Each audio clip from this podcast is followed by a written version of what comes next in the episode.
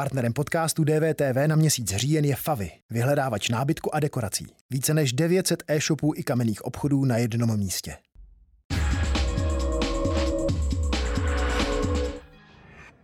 Draze zaplacená katastrofa. Tak mluví ekologické organizace o přípravě kontroverzního kanálu Dunaj Odra Labe, které dnes dala zelenou vláda. Co vodní dílo za stovky miliard české krajině dá a co jí vezme? Hlavní téma živého vysílání znáte. Dobrý večer. Do studia už za malou chvíli přijde člověk, který za projekt propojených povodí v posledních letech silně lobuje. Předseda asociace Dunaj Odra Labe Jan Skalický. Na dálku se pak spojíme s vědcem Josefem Sejákem z Univerzity Jana Evangelisty Porkyně, který vládní plány ostře kritizuje. A pak vám přiblížíme jeden ze soubojů o senátorské křeslo. Na Praze 1 v sobotu slavili postup do druhého kola poslankyně Miroslava Němcová z ODS a senátor Václav Hampl, kterého do horní komory vysílá KDU ČSL. Jejich duel nabídneme ve druhé polovině večera.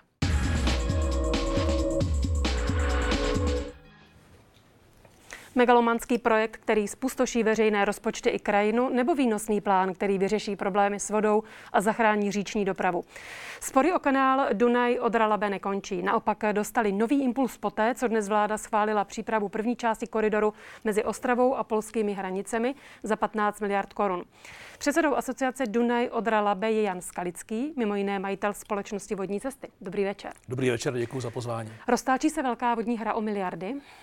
Eh, takhle bych to vůbec nenazval. Roztáčí se hra o projekt, který je dlouhodobě plánovaný a je velmi potřebný a velmi prospěšný pro obyvatel naší země. Eh, roztáčí se hra o vodu.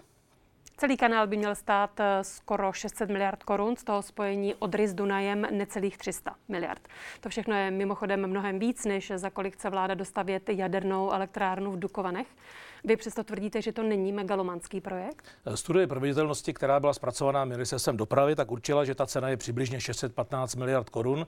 A vzhledem k tomu, jaké jsou ty efekty vodního koridoru, tak se dá říct v tuto chvíli, že ta cena není jak závratná. Ona se v podstatě vrátí během 10-15 let a to nebyly započítávány ty zásadní věci, jako je vodospodářská složka, jako je složka bezpečnosti a tak dále. Čili ta cena není tak strašná. Kromě toho, až 85% té ceny můžeme čerpat z Evropské unie a také vodní koridor se bude stavět na etapy, to znamená, rozhodně se nemůže mluvit o tom, že by to byla jednorázová akce.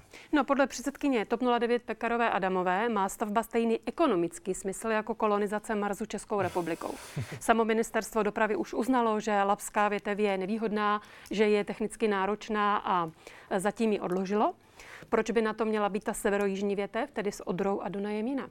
Eh, ono to je geomorfologií té krajiny, protože ta severojižní větev, tak ta vystupuje do nejvyšší polohy v Moravské bráně, což je 275 metrů vysoko. Ta eh, Lapská, ta je až 400 metrů vysoko. To znamená, je to geomorfologie, je to prostě přírodou, tak jak nám to eh, naše země poskytuje.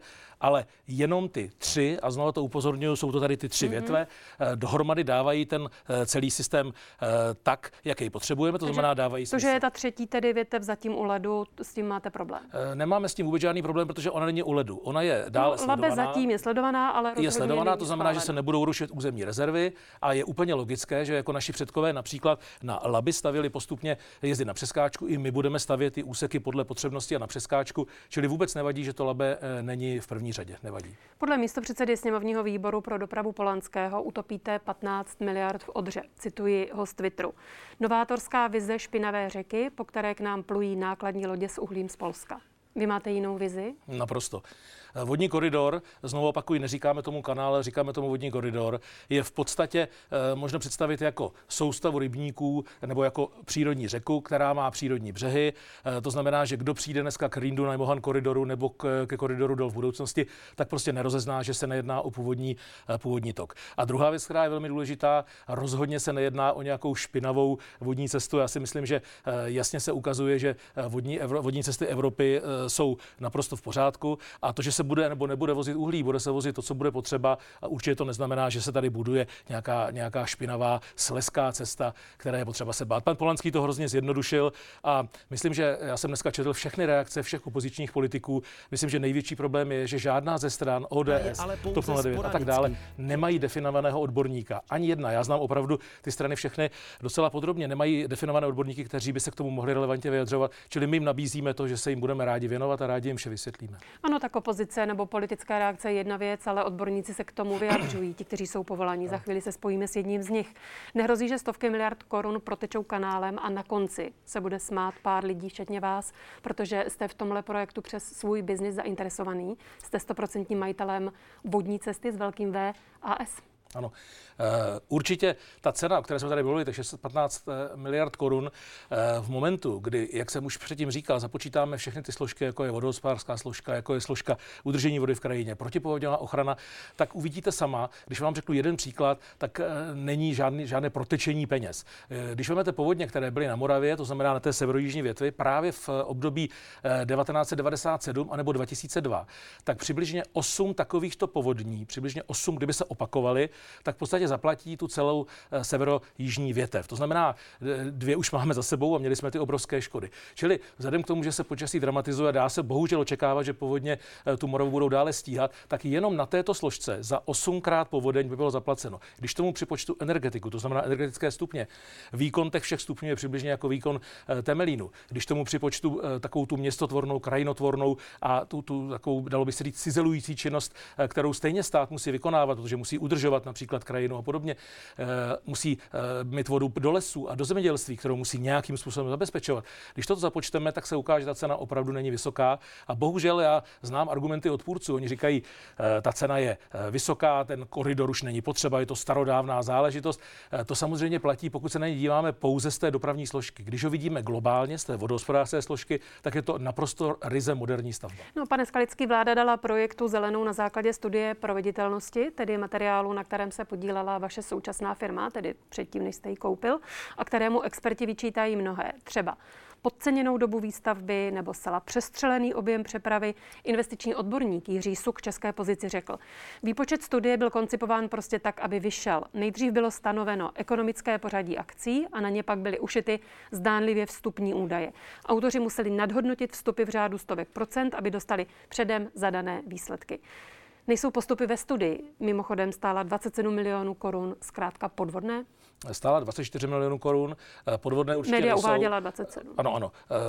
Eh, podvodné určitě nejsou, protože eh, byly dělány s týmem odborníků, kteří byli vybráni ve výběrovém řízení a tak dále, prošli všemi těmi, řekněme, kvalifikačními předpoklady a podobně. Teď jsem vám odcitovala pana Jiřího Suka, já, já tomu naprosto že rozumím. vypočet studie byl koncipován ano, tak, aby vyšel. Ano, ano. Odpůrci toto často uvádějí a já naopak říkám na to úplně jinou věc.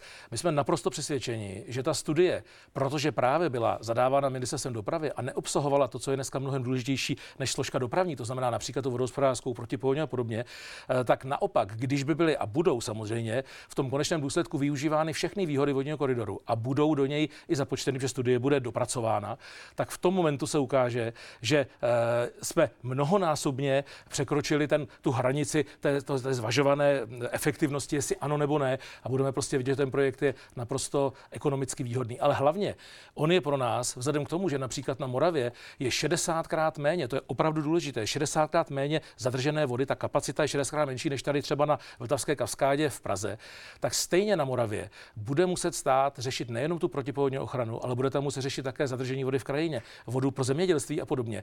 A ty investiční prostředky do tohoto do všeho by do toho stejně stát dával, čili to není tak, že se postaví dol a ještě k tomu se bude všechno toto stavět. Ne, ten dol združuje, eh, vodní koridor Dunaj od združuje všechny tyto efekty a proto peníze do něj vložené ze všech rezortů, zemědělství, doprava, průmysl a podobně, z něj dělají velmi efektivní projekt. Ptala jsem se na to, jestli postupy a vstupy v té studii nejsou podvodné. Vy sám jste radiožurnálu řekl, že se vaše firma na studii podílela, než jste ji koupil, a taky jste řekl, že chcete sám části vodního koridoru projektovat. Váš zájem na té stavbě je enormní.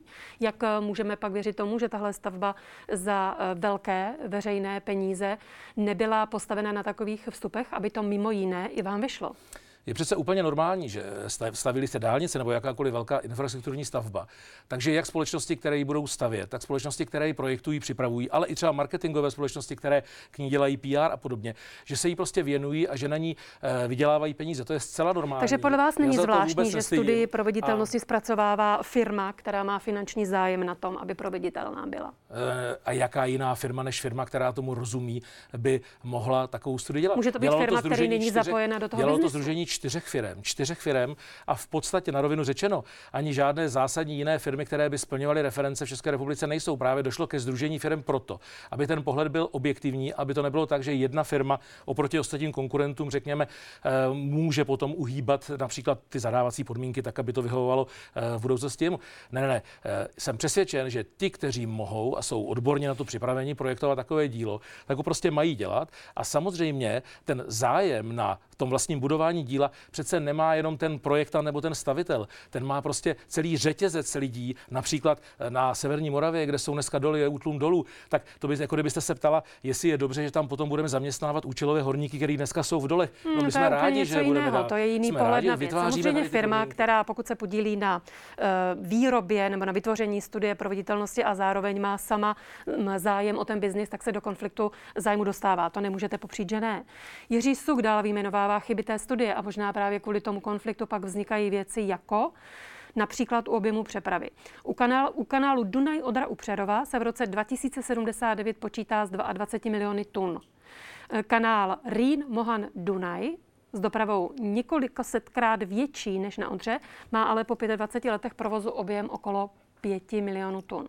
Pane Skalický, podle vás je v Odře skryto několik rýnů?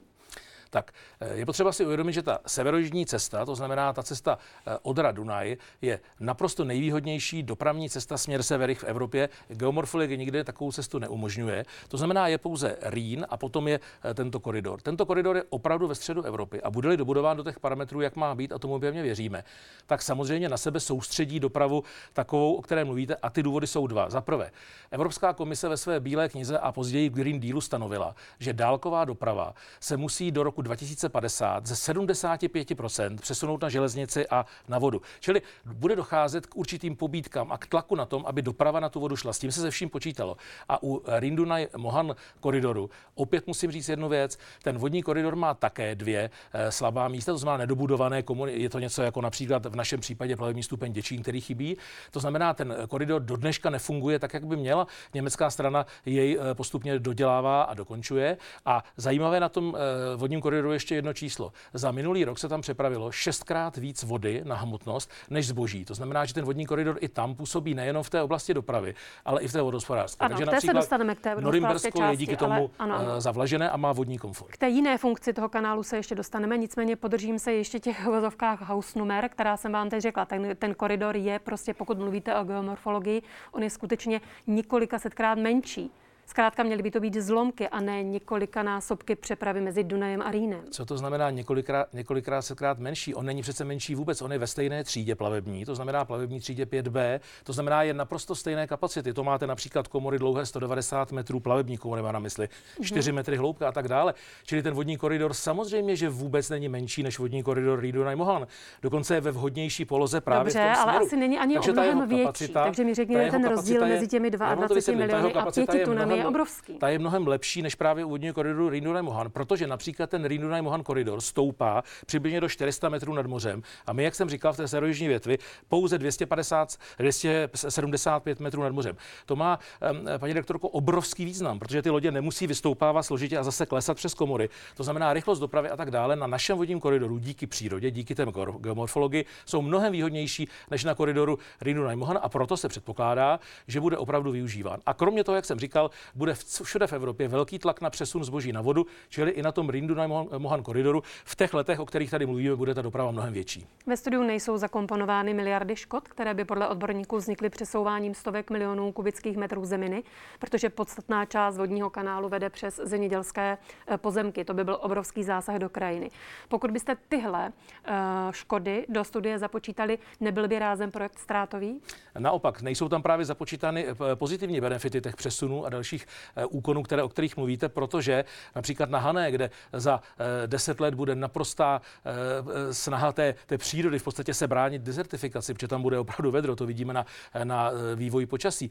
Naopak, tam, kde se budou budovat vodní koridory, a chtěl bych upozornit, že v tuto chvíli se budují ve Francii, budují se v Polsku, budují se v celé Evropě, tak dělají se právě proto, aby prospěli krajině, aby pro člověka, pro obyvatelstvo vytvořili příjemnou, efektivní krajinu, jak z hlediska jejich, řekněme, biologického života, tak i oblasti hospodářství a také ale i zábavy, také i schopnosti bydlet. Lidé raději bydlejí u vody než u dálnice nebo u železnice. Čili naopak ty přínosy, o kterých tady mluvíme, ty jako pozitiva nebyly do studie započítávány a my očekáváme, že až budou, protože v tuto chvíli ta studie z ministerstva dopravy obsahovala pouze dopravní složku, životní prostředí z té strany postavitelnosti a částečně eh, můžeme říct, že eh, řekněme složku hospodářskou, ale ne například tu energetickou, ne tu hospodářskou. Takže když tohle všechno potom sečteme, tak uvidíte, že eh, to, co říká kolega, není, není pravda, je to účelový pohled na věc. Právě přehlížení dopadů na životní prostředí vyčítají už zmiňované studii proveditelnosti i celému projektu Ekologové a po Skypeu teď zdravím Josefa Sejáka z Komise pro životní prostředí Akademie věd. Dobrý večer, pane docente.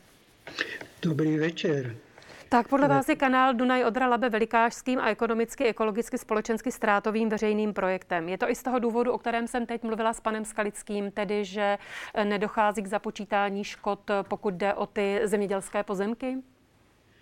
Ano, je to i v důsledku toho, a to byl vlastně primární eh, jaksi stimul k tomu, aby se komise začala o kanál, kanál Dunaj Odra Labe zajímat, protože jsme zjistili, že autoři studie proveditelnosti vlastně zneužili dvě metody, u nich jsem byl hlavním řešitelem a použili je nikoli na výpočet škod za dobu výstavby toho kanálu, nýbrž takovým zajímavým způsobem, že porovnali současnost s jakousi, s jakousi situací po dostavbě toho kanálu, kdy už tam bude proinvestováno miliardy korun do revitalizací těch břehových částí.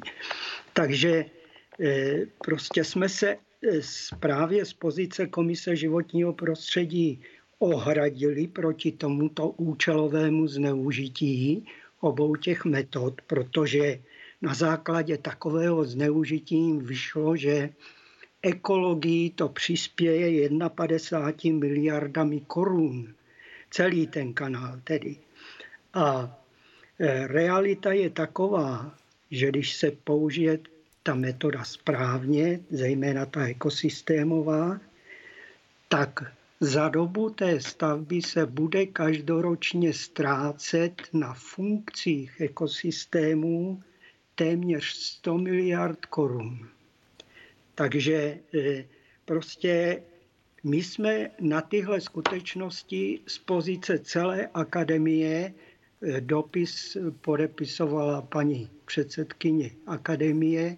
Na podzim jsme to poslali na vládu. Bohužel se však e, naše názory, ve kterých byly zabudovány i názory inženýra Suka, se vůbec v rozhodnutí, v dnešním rozhodnutí vlády neodrazily.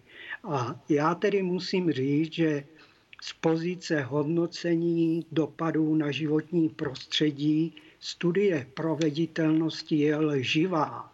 Lživá od samého základu. A mhm. prostě pán Skalický si tady může povídat pohádky našemu obyvatelstvu, ale realita je taková, že pokud on tedy to tak vehementně vidí jako ekonomicky a ekologicky prospěšný projekt, tak ať si požádá prostě banky o půjčku a jde do toho jako soukromník. Naši občané z toho kanálu nebudou mít vůbec nic. To prospěje pár velkým podnikatelům a to je všechno. Pane docente, prosím, za... zůstaňte na Skypeu. Já teď nechám zareagovat pana Skalického a znovu se vrátím v té diskusi k vám. Pane Skalický, zaznělo tady eh, mnoho eh, argumentů. Studie je podle pana docenta lživá. Došlo k účelovému zneužití dvou metod. Tím pádem se vlastně z krajiny z toho ekosystému ztratí ročně z tého hodnoty 100 miliard korun a bylo by dobré, kdybyste si u banky půjčil, abyste nešidil eh, daňové poplatníky. Tak, takže primárně musím říct jednu věc. Eh, my samozřejmě eh, to jednání s Akademií věd eh, provádíme delší dobu. Bylo i takové slyšení přímo na půdě Akademie a samozřejmě pozici pana docenta Sáka známe velmi dobře. Ta studie jak byla zpracovaná, tak byla přijata nejenom ministerstvem dopravy, ale byla i v mezirezortním řízení. To znamená, všechny, všechny odborné složky všech ministerstv se k ní vyjadřovaly a samozřejmě tu metodiku eh, tím pádem schvalovali. Eh, máli pan eh, docent jiný názor, tak pochopitelně může potom využít toho, co se právě stalo dneska. A toho chci velmi potěšit a myslím, že to bude slyšet velmi rád. Pokud by si pečlivě přečetl to vládní usnesení, které bylo dneska ráno schváleno a které ministr Havlíček oznamoval v brzkých ranních hodinách relativně, tak právě říká, kromě toho, že bude v tuto chvíli upřednostněná ta severní část Oderské větve, to znamená ta větev napojující eh, Ostravu na Košle v Polsku, tak také říká, že všechny tři ty větve, to je důležité si uvědomit, všechny tři větve, to zúrazňuji, budou podrobeny eh, dalším eh, zkoumáním z hlediska životního prostředí, ale už v průběhu přípravy té severní větve, aby právě nedocházelo k neustálým průtahům a neustálým zkoumáním a utrácením peněz za studie tak, aby to celkové dílo mělo jednoznačně pozitivní dopad na životní prostředí. A vzhledem k tomu, že voda a krajina jedno jest a les a pole vodu potřebuje a obyvatelstvo zejména, tak já se velmi divím, že akademie zastoupená slovutnými ekology v, to, v tuto chvíli tak strašně bojuje proti dílu, které, jak jsem tady říkala, uvedu jenom tři příklady, abych byl velmi rychlý. Kdyby Prosím, to bylo tak špatné, jak říká pan, pan docent, těžko slovo. by stavěli v tuto chvíli francouzi se na sever, což je mhm. přibližně stejný rozsah projektu projektu a čerpají na něj také 85% z evropských fondů. Těžko by Polsko, což je srovnatelnější země s námi než Francie, stavilo v tuto chvíli na Odře a tak dále. To znamená, já říkám, že dílo, které v tuto chvíli je připravováno, má tolik kontrolních mechanismů, které byly již eh, aplikovány a uplatněny v průběhu který vyvrcholil v dnešní schválení eh, kroků na základě schválení hm, usnesení vládou, že se nemusí ekologové bát toho, že by dílo nebylo Ano, pane docente, eh, zastánci kanálu tedy tvrdí taky to, že ta severojižní větev by zadržela zhruba tolik vody jako Vltavská kaskáda. Nebyl by tohle ten, přítos, eh, ten přínos právě, když se bavíme mm. o funkci toho kanálu v podobě zadržování vody v krajině a jako protipovodňových opatření? Vás, to jsou všechno povídačky z říše pohádek protože eh, když se na to podíváte podrobně na ten projekt, tak prostě je, bude to soustava eh, horizontálních van de facto zhníjící vodou, protože se do ní bude dostávat okolní biomasa. A eh, to nemá s reálnou přírodou nic společného, ale já chci zásadně říct jednu skutečnost a jedno poučení, které tady máme z provozovaného kanálu Dunaj Mohan Rýn. Tam se taky předpokládalo, že se bude vozit nákladní říční dopravou až přes 20 milionů tun ročně. Realita je taková, jakou jsme už v té dnešní diskuzi slyšeli. A co je výsledkem? Výsledkem je, že těch 100 miliard korun, když to přepočteme na české koruny, které eh, do té výstavby Němci vložili, tak nejen, že se nikdy nevrátí ta vložená částka. To, je jednoznačně utopená investice, protože i vlastní provozování kanálu musí být dotováno každoročně z veřejných peněz.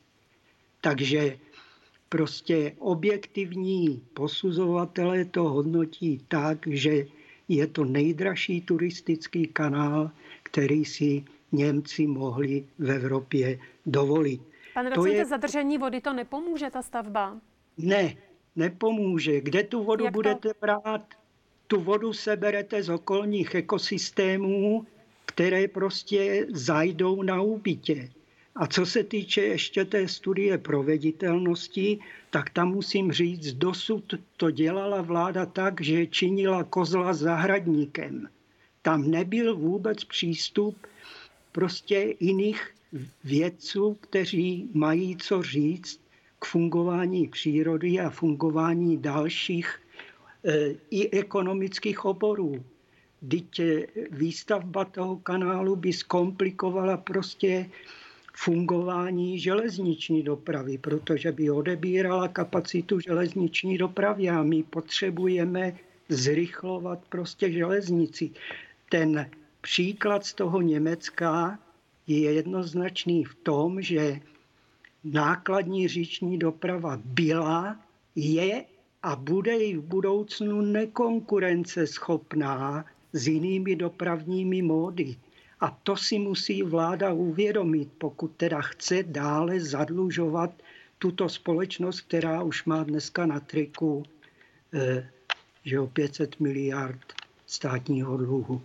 Pane Skalický, jak by mohlo propojení Odry s Dunajem vyřešit nedostatek vody v řekách? Není to tak, že když bude zkrátka sucho, když bude málo vody, tak bude málo vody i v Dunaji, protože i podle ekologa Bedřicha Moldana základní věcí je zadržet vodu v krajině, nejčerpat z Dunaje.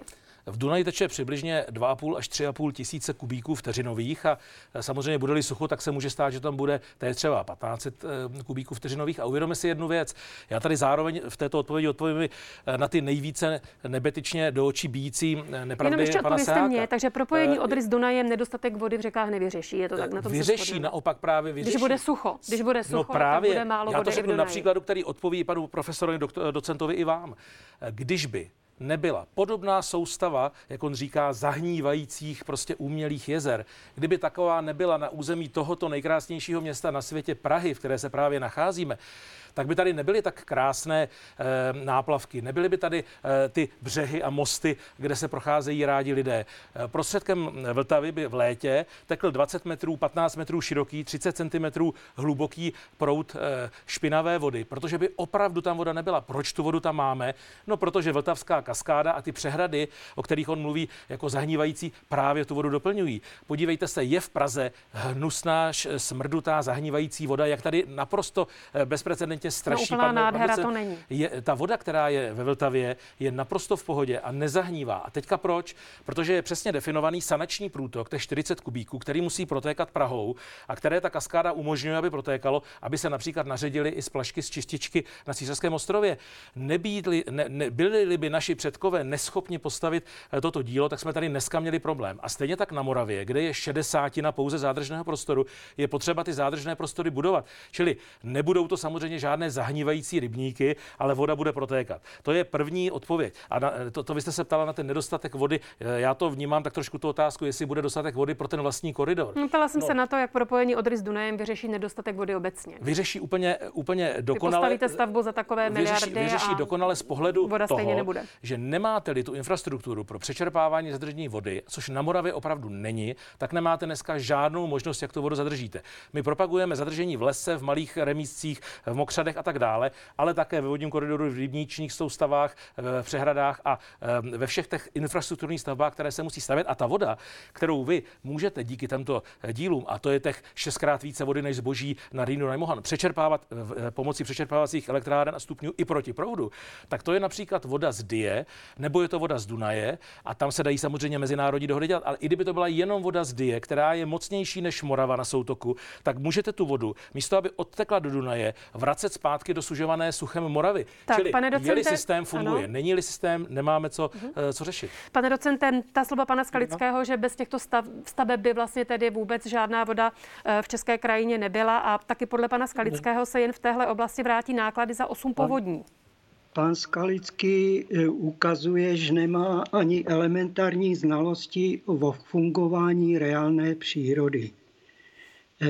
V reálné přírodě je to tak, že e, přirozenou vodu v ekosystému zadržují přirozené lesy, pokud mluvíme o kontinentech, a ne nějaké přečerpávací stanice, které by nám možná mohlo Slovensko tu vodu prodávat. Ale e, to jsou všechno prostě takové technicistní úvahy, které vypadají dokonalé, ale prostě nikdo tady zatím vážně neuvažuje o tom, jak e, my se musíme naučit tomu, jak fungují samotné ekosystémy a přizpůsobit se jim. A e, ty naše studie ukazují, že jednoznačně proto, abychom vodu do krajiny dostali a obnovili prostě i malé vodní cykly, tak tomu musíme začít masivně vracet přirozené lesy všude tam, kde dneska je prostě holá krajina nebo jenom velmi e, málo zatravněná třeba a tak dál. Takže tyhle iluze, že prostě problém vody vyřeší přehrady a přečerpávání vod, to je zase když je tomu tak eh, přesvědčen pan Skalický, tak ať si to zainvestuje prostě s pomocí půjček od bank. Ať nehraje o peníze eh, českých občanů. Protože... Podle vás, pane docente, to tedy bude fatální zásah do přirozených ekosystémů, které v té střední Evropě ubývají? Je to tak? Na tom trváte? Je to, je to samozřejmě totální zásah. To by eh, rozhodilo prostě moravské ekosystémy a jejich fungování. Takže eh, stačí se podívat prostě objektivními eh, hledisky. Ale to samozřejmě zastánci toho kanálu nemají zájem. Oni musí dokázat, že je to ekonomicky a ekologicky efektivní, ale to je totálně ztrátová záležitost. To je prostě projekt, který je pro 21. století naprosto anachronický. Mhm. Pane Skalický, když tomu projektu tak věříte, proč si na něj nepůjčíte? Ta otázka tady od pana docenta zazněla už po druhé. Je samozřejmě možno, že stát vyhrásí určité licence na provozování takového koridoru a potom vám tady garantuju, že budou zástupy jak našich, tak zahraničních investorů, kteří, když budou vědět, že všechny ty složky, které potom stát čerpá, ty výhodné složky, to znamená eh, ze zavlažování polí, zadržení vody v krajině, protipovodňové ochrany a tak dále, to znamená, když ta firma dostane za každou povodeň patřičnou část peněz, tak se samozřejmě okamžitě určitě ty firmy přihlásí. Jenomže pan doktor Seák, on nechce přece, aby se koridor stavěl a jakmile by tohle to nastalo, tak někdo řekne, no jo, to je kvůli tomu, že to je zase jejich biznis, oni to dělají kvůli biznisu. Čili on navrhuje teďka, aby jsme dělali ještě větší biznis vodního koridoru, než to jako kdyby vypadá, proto aby pak mohl říct, to je biznis, to se dělá kvůli biznisu. Vůbec to nemá cenu řešit. Stát samozřejmě tady v tuhle chvíli má v rukou veškeré otěže, jak přípravy, tak budoucí realizace toho projektu a každý ten jednotlivý stupeň se ekonomicky bude muset doložit, bude se muset prostě vždycky doložit jeho ekonomická výhodnost. Ale podle některých, tady... pane Skalický, se tvůrci především bojí odmítnout zájmy lobbystů prezidenta Zemana. Eh, to jsem přesně čekal, že eh, eh, někdo řekne, že to je Zemanův projekt. Já vám řeknu, co udělal pan, pan prezident Zeman na celém vodním koridoru Dunaj Odra Labe dobře. Udělal vlastně jenom jednu jedinou věc, udělal dobře. A to je to, a to řeknu takhle divákům do očí. Pan prezident Zeman pochopil naprosto zásadně význam toho koridoru a proto se stal jeho stoupencem. To je asi tak všechno, co pro to udělal. A samozřejmě to pomohlo určitému PR projektu, protože ten projekt je starý 600 let a e, dávno, dávno před panem prezidentem byl ten projekt připravován a samozřejmě e, da, da, daleko přesahuje e, naše, naše životy. Je to prostě projekt, který má velkou hodnotu pro naše budoucí generace. Je to určitý náš závazek, aby jsme naši zemi odevzdali ve lepším stavu, v lepší kvalitě, než jakou jsme ji e, převzali od našich předků. A já jsem přesvědčen, že ten vodní koridor právě plní tu hodnotu sám sobě, to znamená zkvalitňuje životní prostředí Pane a podmínky docente, pro život. ano, můžu ještě vás eh, nechat zareagovat na to, že pan prezident pochopil vlastně přínosnost toho projektu. Pan prezident samozřejmě je obecně zaznamenán jako velký zastance toho kanálu, ale pan prezident, jakože se osobně známe, tak prostě nemá ponětí o tom, jak funguje příroda a ekosystémy, takže všechno to vidí jenom jako technické řešení.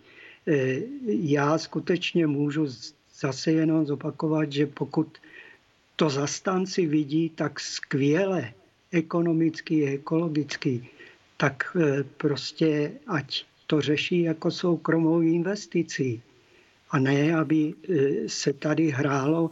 Já chápu pana Skalického, on by měl do konce života vystaráno. Mhm. Pokud, a to je dnešní rozhodnutí, je začátek typické salámové metody. Tentokrát šlo jenom o pouhých, hloupých 15 miliard. Ale ono jde, když se to začne, tak tam jde o 300 miliard. Pane Skalický, stručná vaše reakce, ano, stručná reakce. Eh, všechny ty věci, které tady říkal pan docent ohledně lesů, to my podporujeme samozřejmě. Ano, lesy musí vyčesávat vodu, ale ta voda se musí od někud odpařovat. Eh, málo tady bylo zdůrazněno, a to jsem čekal, že řekne pan docent. Eh, podle Ramsarské úmluvy o mokřadech například jsou nějaké parametry, jak se mají státy chovat k přírodě. To všechno je v tom vodním koridoru v té studii zahrnuto. Čili když si, když si pan docent pečlivě přečte tu vlastní studii, která ano, ona má 4000 stran, z toho polovina asi 1800 stran se věnuje životnímu prostředí. Když si to pečlivě přečte, tak uvidí, že totální většina těch pohledů limitů, eh, které on vyžaduje, tam jsou zohledněny. Ale hlavně dnešním dnem nekončí eh, to zkoumání. Naopak, dnešním dnem začíná příprava díla tak, aby všechny ty věci, které on zmiňoval, byly zahrnuty. Ano, a poslední, a to je poslední, právě to, z čeho má pan ano, docent obavy. Ano, a poslední Pánové... věta k němu, musím říct jednu věc.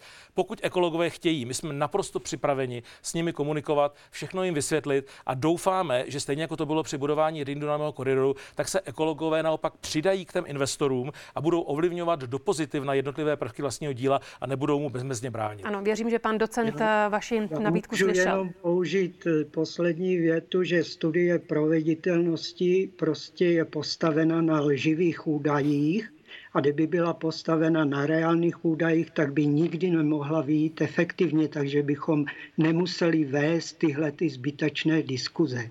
Tak, pánové, to už bychom se cyklili, to už jsme probrali. Moc vám děkuji oběma za účast diskusi DVTV. Naschledanou. Moc krát děkuji za pozvání. Děkuji.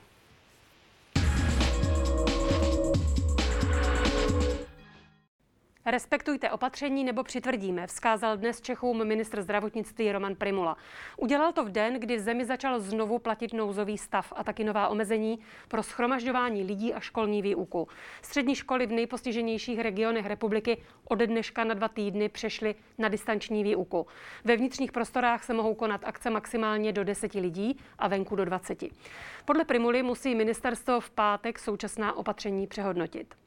Já předložím eh, zítra na Radu vlády pro eh, zdravotní rizika eh, kompletní plán opatření, který bude perspektivně zavádět jednotlivé kroky podle toho, jakým způsobem se bude vyvíjet nejen reprodukční číslo u nás, ale celková situace. Ta opatření budou představena v podobě mírné, které se týkají skutečně tohoto pátku. Tady by neměla být vyhlášena eh, příliš eh, zásadní opatření. Na druhou stranu, eh, pokud by nedošlo k poklesu parametrů, které tady máme a nadále docházelo k narůstajícímu šíření, tak ten následující pátek by musela být představena už opatření, která jsou zásadnější. Každopádně budou také představena opatření dlouhodobá, která by měla vést k tomu, že ta situace bude stabilizovanější, že nebude docházet eh, k nějakým excesům ve smyslu eh, prudkého rozvolnění a potom eh, zase prudké zabrždění některých segmentů. V neděli v Česku zemřelo s prokázanou nákazou koronavirem 24 lidí. To je nejvíc za jeden den od začátku epidemie. Za dnešek přibylo dalších 10 případů. V nemocnicích je podle statistik momentálně 1242 lidí, o 143 víc než včera. Nemoce šíří také mezi zdravotníky. Aktuálně jich je v izolaci kvůli pozitivnímu testu na COVID-19 téměř 2500, desetkrát víc než na začátku září.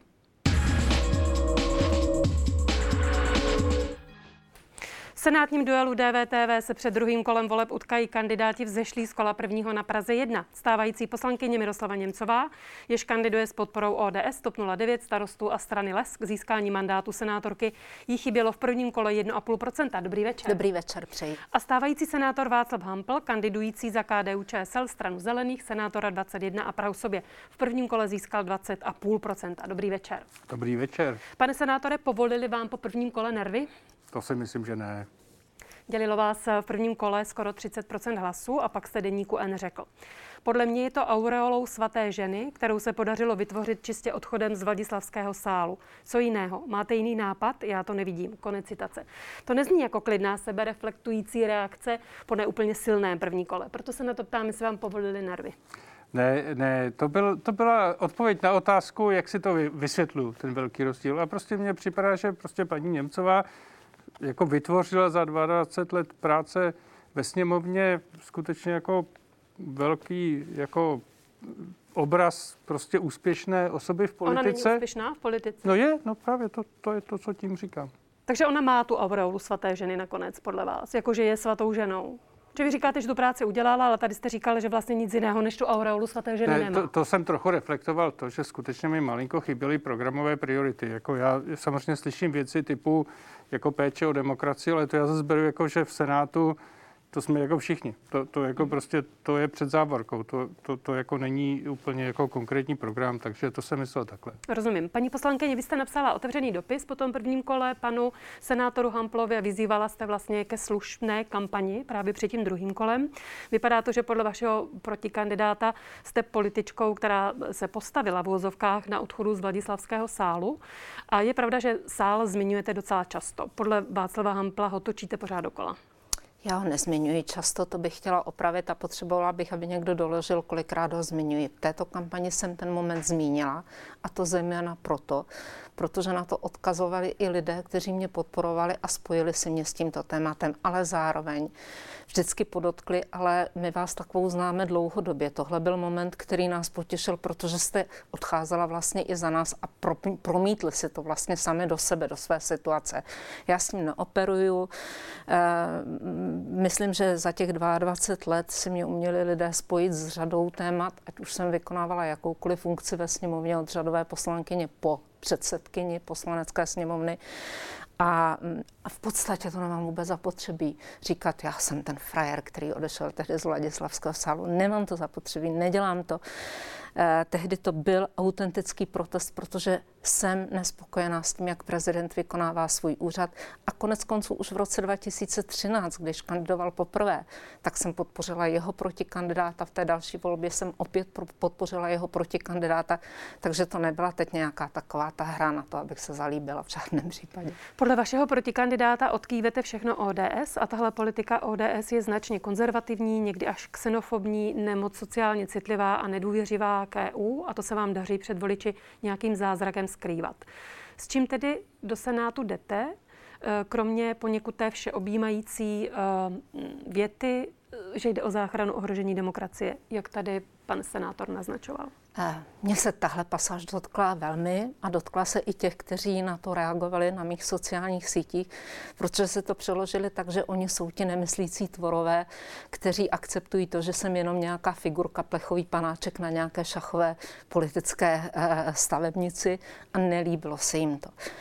Já svůj program mám prioritně postavený na obraně demokracie a svobody, protože jsem člověk, který zažil totalitní komunistickou minulost a ví, jak snadné je, když lidé nejsou neustále v pozoru, jak snadné je přetočit ten demokratický systém do nějaké podoby jeho destrukce, což předvádí podle mě prezident Zeman a předvádí to podle mě uh, předseda, uh, předseda vlády Andrej Babiš. Konec konců se to prokázalo i v té žalobě, kterou připravil Senát, ústavní žalobu na prezidenta republiky, kde ta jeho porušení prezidentova, porušení ústavy, dokonce dva významní ústavní právníci, pan doktor Kysela, pan doktor doktor Winter označili jako hrubé porušení ústavy.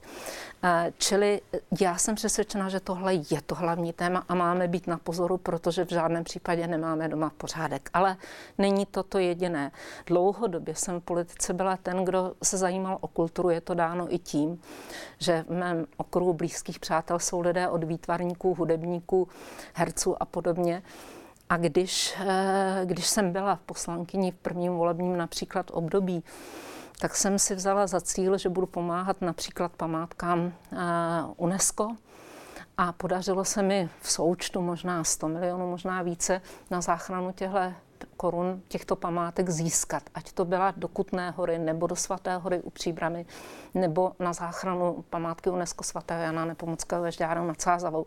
A tohle téma kultury mě provází až k dnešním dnům a v podstatě bych řekla, že ta koronavirová krize mu dala jinou dynamiku a jinou podobu, kdy se mi hned nějak, musela bych najít v těch SMS-kách začátkem března, ozval přední světový, musím říci, hráč na lesní roh, pan Baborák, který viděl, že jsou v krizi mladí interpreti, mladí hudebníci, kteří nemají ty trvalé smlouvy u velkých třeba symfonických orchestrů a podobně a uspořádal na ně Takže sbírku. přes Senát byste s tímto eh, chtěla A já jsem pomáhat, se do té sbírky zapojila. tedy interpretům klasické hudby?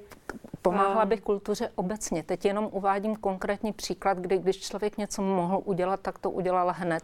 Když mě pan Bobarák vyznal, že nem, eh, vyzval, že nemají peníze, tak i řada mých politi- eh, kolegů z politiky, ať to byl Karel Schwarzenberg, Miroslav Kalousek, pan předseda Fiala, i já jsme přispěli a Udělali jsme v tu chvíli, co bylo možné. Hmm, tak dáme slovo teď panu Vidím senátorovi. v tom ten systéma, systémový krok té systémové podpory, ale i to, co je potřeba udělat aktuálně a chci se tomu věnovat i nadále. Vy jste řekl o vaší protikandidáce, že nikdy že nikdo neví, co chce, co ona chce. Teď jsme tedy slyšeli některé věci, s kterými bych chtěla přijít do, poslan- do, do, do Senátu. Je otázka, jestli toto nemůžete dělat dál v poslanecké sněmovně, ale k tomu se dostaneme.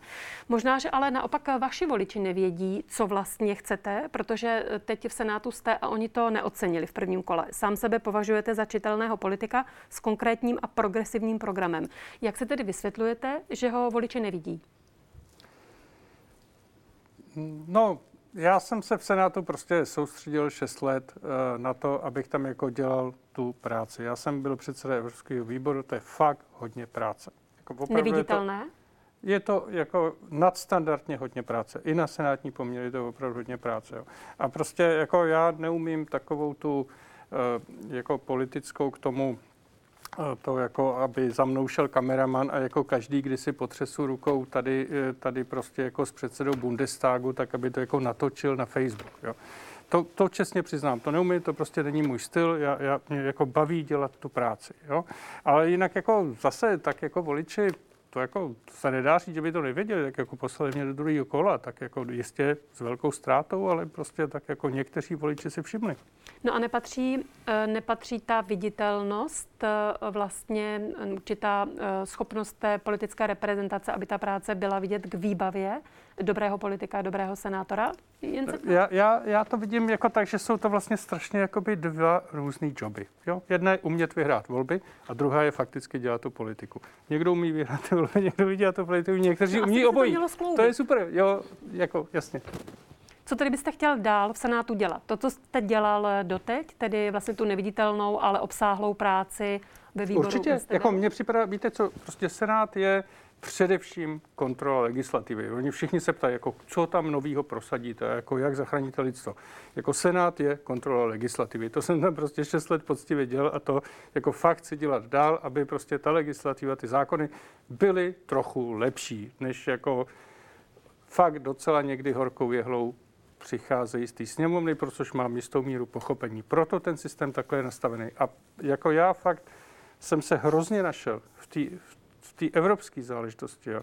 A, a prostě myslím si, že zvlášť teď, kdy prostě jako nejdřív Zeman šíleně drtil naší reputaci v Evropské unii, teďka trošku ochabl, teď už tam máme jenom ten, ten, ten jeho ansámbl na hradě, ale teď, teď zase jako pan premiér, že jako nám dělá jako opravdu jako šílenou reputaci v té Evropské unii. Jako ono to možná odsaď jako není vždycky jako vidět. Ale... ale pokud chcete vylepšovat tu reputaci, tak byste měl být vidět nepotřebují vidět v Evropě. Na tohle mm. potřebují vidět v Evropě a to teda fakt jsem. Jako, víte co, to, to trvalo chvíli, ale já jsem se tam fakt dopracoval do, do, do stavu, když se prostě sejdou předsedové evropských výborů, národních parlamentů, tak prostě jako když já se přihlásím, tak mě ani nepředstavují příjmením, tak prostě řeknou Václav a všichni jako spozornějí a, a jako poslouchají. Jako, a to není málo, to se vám prostě nestane jako za večír.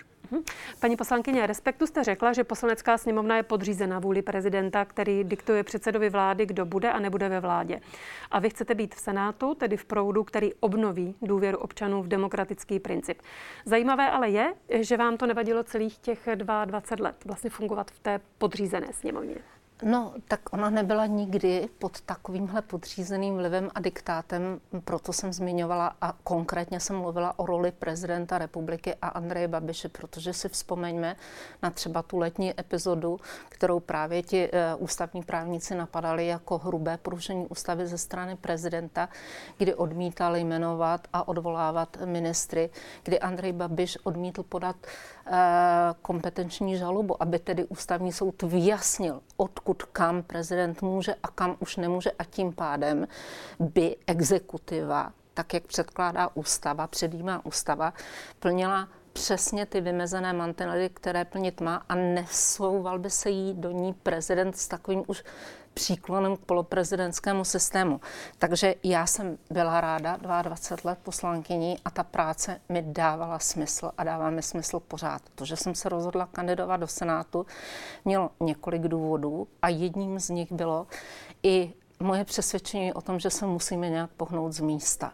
To znamená, že vytvořit nějakou relevantní sílu, která bude schopna toho předsedu Andreje Babiše a jeho hnutí ANO ve volbách porazit. Ukázalo se, že ta cesta vede přes spojenectví, několik politických, spojenectví několika politických subjektů. Kdyby eh, nebyly schopny se ty subjekty domluvit, v mém případě je to tedy občanská demokratická strana, je to TOP 09, je to STAN a je to liberálně ekologická strana, tak by ta síla eh, prostě byla i nadále rozmělněná. Já jsem vnímala i všechny požadavky lidí, když chodím po ulicích, tak říkají, tak něco dělejte, nějak se už domluvte, takhle už to dál nejde.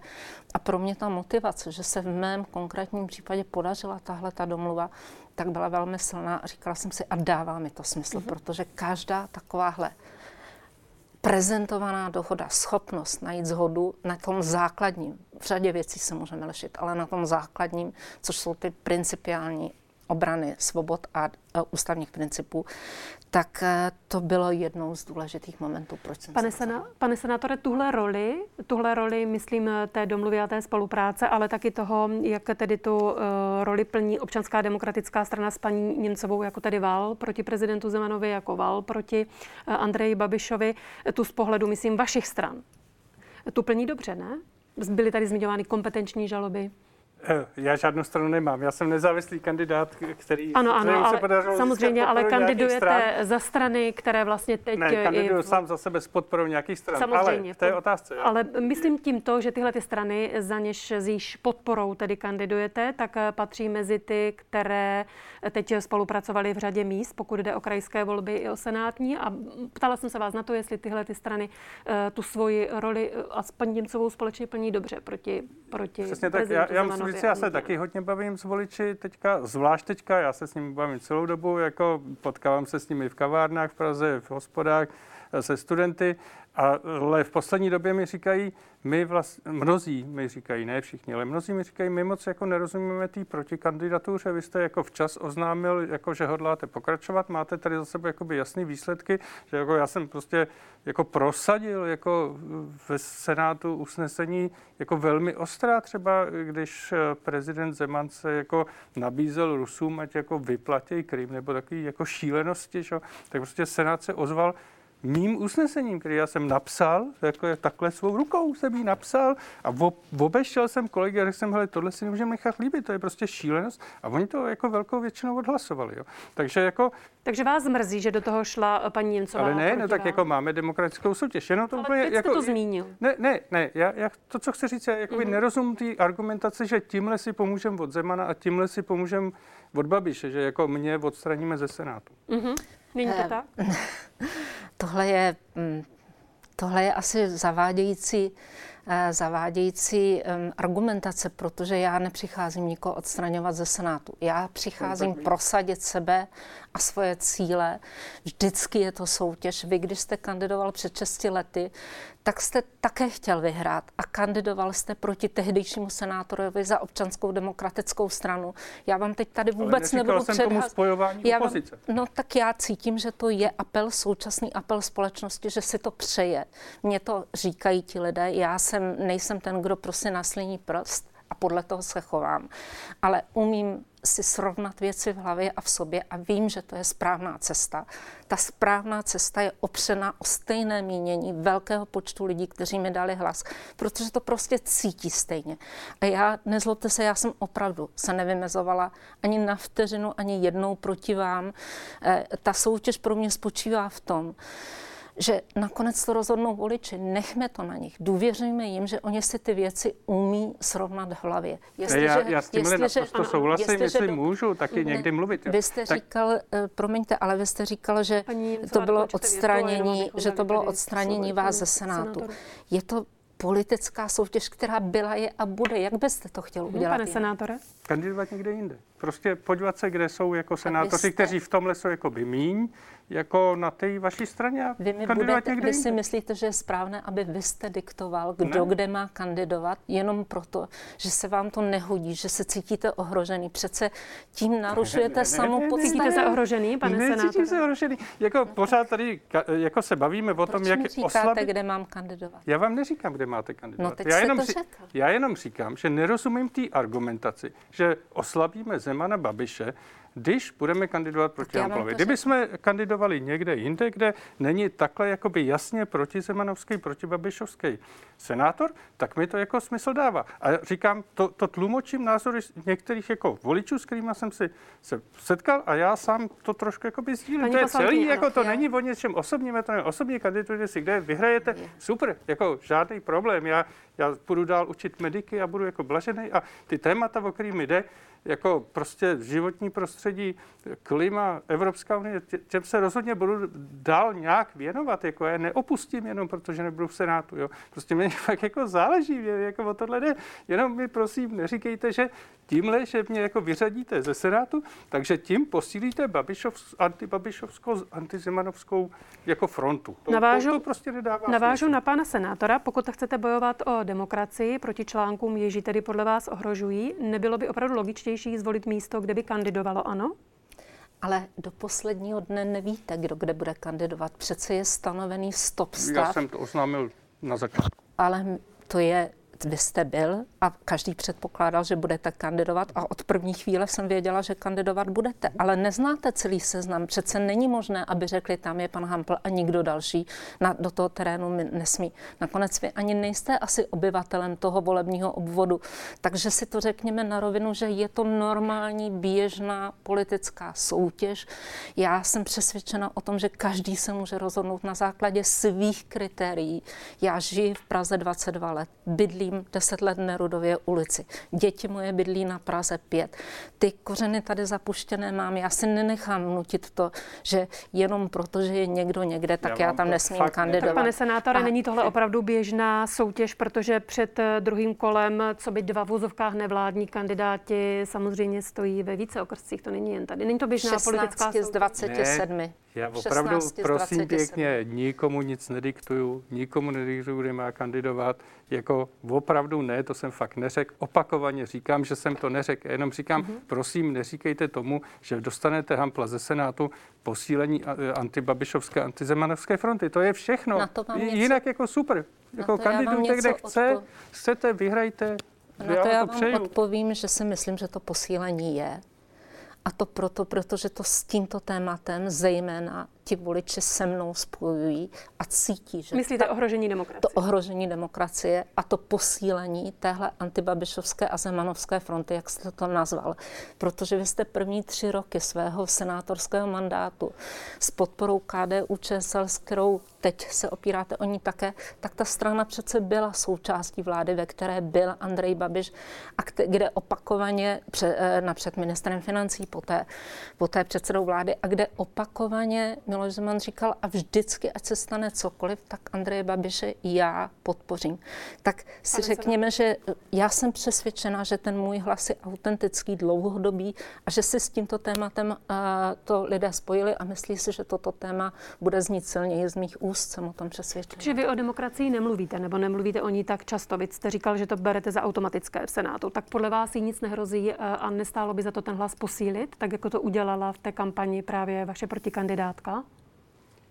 Ne, já neříkám, že nic nehrozí. Já, to, já, já, já, říkám, já ptám. Vy jste říkal, že to považujete jako, za automatické v Senátu. Tak, mm-hmm. prostě to má před... Já, já jsem, že před, před léty Jiří Šesták, tehdy místo předseda Senátu, založil takový jako diskusní klub v rámci Senátu mezi senátory, který se jmenoval jako e, Kroužek Přátel ústavy nebo něco takového. Tam my jsme se prostě pravidelně scházeli a fakt jsme jako detailně probírali ústavnost. Jako, já jsem tohohle byl věrným členem, jsem za to moc vděčný, prostě s panem profesorem Kyselou velmi často, nebo s docentem Wintrem a s dalšími experty jsme to jako probírali. Já, jako, mě to připadá fakt jako před závorkou, jako to je jasný, jako když někdo jde do Senátu, tak, tak prostě si váží ústavnosti a považuje za svou povinnost se za ní brát. Jako. Já, já říkám, já tady mám jakoby doložitelný konkrétní kroky, jako který jsem já udělal proto, aby jsme dostávali například jako se pokoušeli dostat, ono to v rámci našeho ústavního systému není snadný, ale aby jsme se pokoušeli třeba prezidenta dostat k tomu, aby tu ústavnost nějak dodržoval. Jako prostě to, jako žaloba zmíněná na prezidenta, že jo, prostě tak já jsem byl v uším, jako to, to jde samozřejmě jako primárně, to psal Václav Láska, já jsem byl jakoby v uším kruhu toho, který prostě tohle předložil, jako a tak dále, prostě, jako jo, to je jasný, jako, jako to, je, to je základ, jako prostě ten stát stojí na nějakých jako základních principech a prostě když ty se nám jako, jako rozpustěj, tak, tak, tak jsme v loji. A, a, a ano, vláda Andreje Babiše na tom usilovně konkrétními kroky nechci říct pracuje, ale přispívá k tomu. To, to zase nechci říct, že na tom pracuje, to nevím, ale prostě přispívá. Mm-hmm. Paní poslankyně, je tahle vaše kandidatura současně i testem pro případnou volbu na prezidentku republiky za více než dva roky? Otestovala jste si voliče? No, mě musím říct, velmi překvapila ta podpora v prvním kole, kterou jsem dostala. Zároveň jsem na všechny otázky, zda bych případně kandidovala na pozici prezidentky. Říkala, že ve chvíli, kdy se ptáte člověka, který je uprostřed jedněch voleb, tak by byl smyslu zbavený, kdyby říkal, já už vím přesně, jak poběžím nějaký příští závod. Je to test, který mi ověřil a to je pro mě základní sdělení toho prvního kola, že to, co říkám, to, co zastupuji, to, co obhajuji, názory, které neměním a umějí si je lidé se mnou stotožnit, takže odpovídají jejich obrazu takže senátora pro tento volební obvod. Co bude dál, já opravdu nevím. Ne, ne, soustředím se, chci být senátorkou, toužím se jí stát, je to moje eh, cíl, ke kterému jsem se rozhodla se vydat. A až budu v té cílové pásce, tak se rozhodnu, co budu dělat dál. Ale první, co vím, co chci dělat dál, je být stoprocentně senátorkou bez jakýchkoliv dalších úvazků, jako jsem byla stoprocentně bez jakýchkoliv dalších úvazků poslankyní. A stoprocentním senátorem předpokládám, že chce být i Václav Hampl. Rozhodně. Tak kandidáti pro druhé kolo senátních voleb Miroslava Němcová a Václav Hampl. Děkuji vám, že jste se zúčastnili diskuse DVTV. Naschledanou. Já děkuji pěkně, hezký večer. Přeji. Naschledanou, hezký večer. Dnes končíme a zítra ve 20 hodin s Martinem Veselovským. Dobrou noc. thank you